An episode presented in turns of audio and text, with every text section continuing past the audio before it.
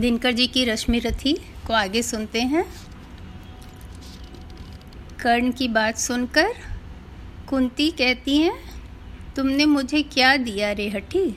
तुमने तो अपने आप को मुझसे ले ही लिया। और फिर कहती हैं कि, अब तो मैं चार पुत्रों की ही माता रहूँगी। तो फिर कर्ण जवाब में क्या कहता है? सुने। बहुत ही सुंदर शब्दों में दिनकर जी ने वर्णित किया है। कुंती पाकर न एक को और एक को खोकर मैं चली चार पुत्रों की माता होकर। कह उठा कर्ण छः और चार को भूलो। माता, यह निश्चय मान मद, मोद में फूलो। जीते जो भी, यह समर झेल दुख भारी, लेकिन होगी माँ। अंतिम विजय तुम्हारी। रन में कट मर कर जो भी हानि सहेंगे, पाँच के पाँच ही पांडव किंतु रहेंगे। कुरुपति, न जीत कर निकला अगर समर से या विली वीर गति मुझे पार्थ के कर से तुम इसी तरह गोदी की धनी रहोगी, पुत्रिनी पाँच पुत्रों की बनी रहोगी। पर कहीं काल का कोप पार्थ पर बीता। वह मरा और दुर्योधन ने रन जीता। मैं एक कल, मैं एक खेल फिर जग को दिखलाऊँगा। जय छोड़ तुम्हारे पास चला आऊँगा। जग में जो भी निर्दलित, प्रताड़ित जन हैं, जो भी निहीन है, निंदित हैं, निर्धन हैं, यह कर्ण उन्हीं का सखा बंधु सहचर है। विधि के विरुद्ध ही उसका रहा समर है। सच है, पांडवों को न राज्य का सुख है। पर केशव जिनके साथ उन्हें क्या दुख है? उनसे बढ़कर मैं क्या उपकार करूँगा? है कौन त्रास केवल मैं जिसे हरूँगा? हाँ अगर पांडवों की न चली इस रण में वे हुए हतप्रभ किसी तरह जीवन में, राधे न कुरुपति का सहजेता होगा, वह पुनः निश्व दलितों का नेता होगा। है अभी है अभी उदय का लग्न, दृश्य सुंदर है, चारों ओर पांडु पुत्रों की कीर्ति प्रखर है, अनुकूल ज्योति की घड़ी न मेरी होगी मैं आऊँगा जब रात अंधेरी होगी। यशमान प्रतिष्ठा मुकुट नहीं लेने को, आऊँगा कुल को अभय दान देने को। परिभव, पद्राह, भ्रम, भय हरने आऊँगा। दुख में अनुजों को भुज भरने आऊँगा। भीषण विपत्ति में उन्हें जननी अपनाकर, बांटने दुख आऊँगा, हृदय लगाकर। तम में नवीन आभा भरने आऊँगा, किस्मत को फिर ताज़ा करने आऊँगा।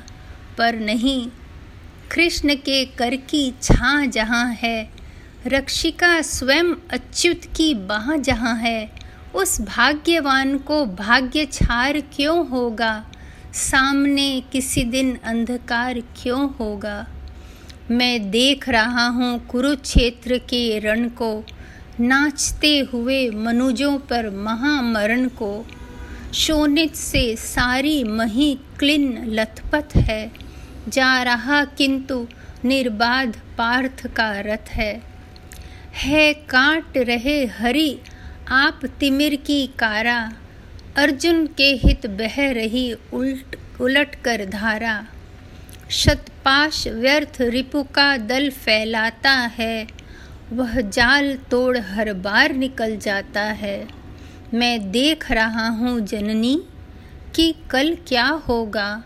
इस महासमर का अंतिम फल क्या होगा। लेकिन तब भी मन तनिक न घबराता है। उत्साह और दुगुना बढ़ता जाता है। बज चुका काल का पटह भयानक क्षण है। दे रहा निमंत्रण सबको महामरण है। छाती के पूरे पुरुष प्रलय झलेंगे। झंझा की उलझी लटे खींच खेलेंगे। कुछ भी न बचेगा शेष अंत में जाकर। विजयी होगा संतुष्ट तत्व क्या पाकर। कौरव विलीन जिस पथ पर हो जाएँगे, पांडव क्या उससे भिन्न राह पाएँगे?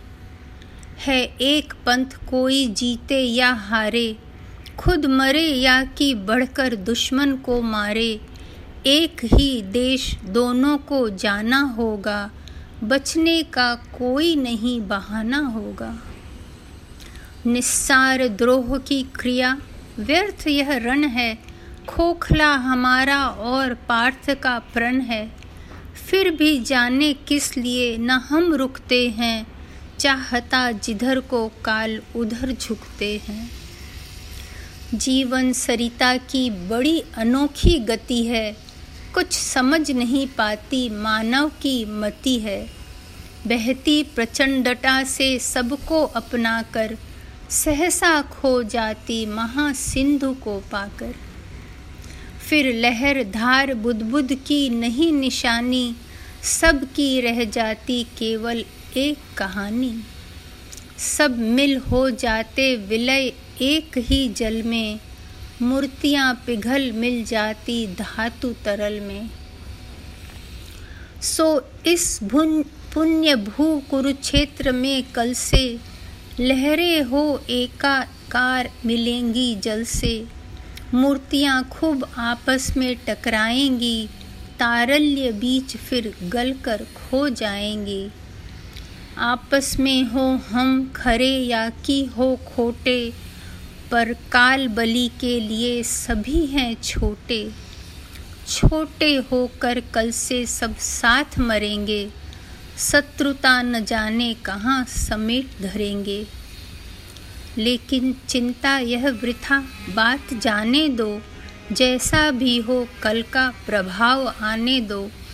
दिखती किसी भी तरफ़ न उजियाली है। सत्य ही आज की रात बड़ी काली है। चंद्रमा सूर्य तम में जब छिप जाते हैं, किरणों के अन्वेषी जब अकुलाते हैं, जब धूम के तो बस इसी तरह आता है, रोशनी जरा मरघट में फैलाता है। हो रहा मौन, राधे चरण को छूकर दो बूंद अश्रु के गिरे दृग से चूकर बेटे का मस्तक सूंघ बड़े ही दुख से।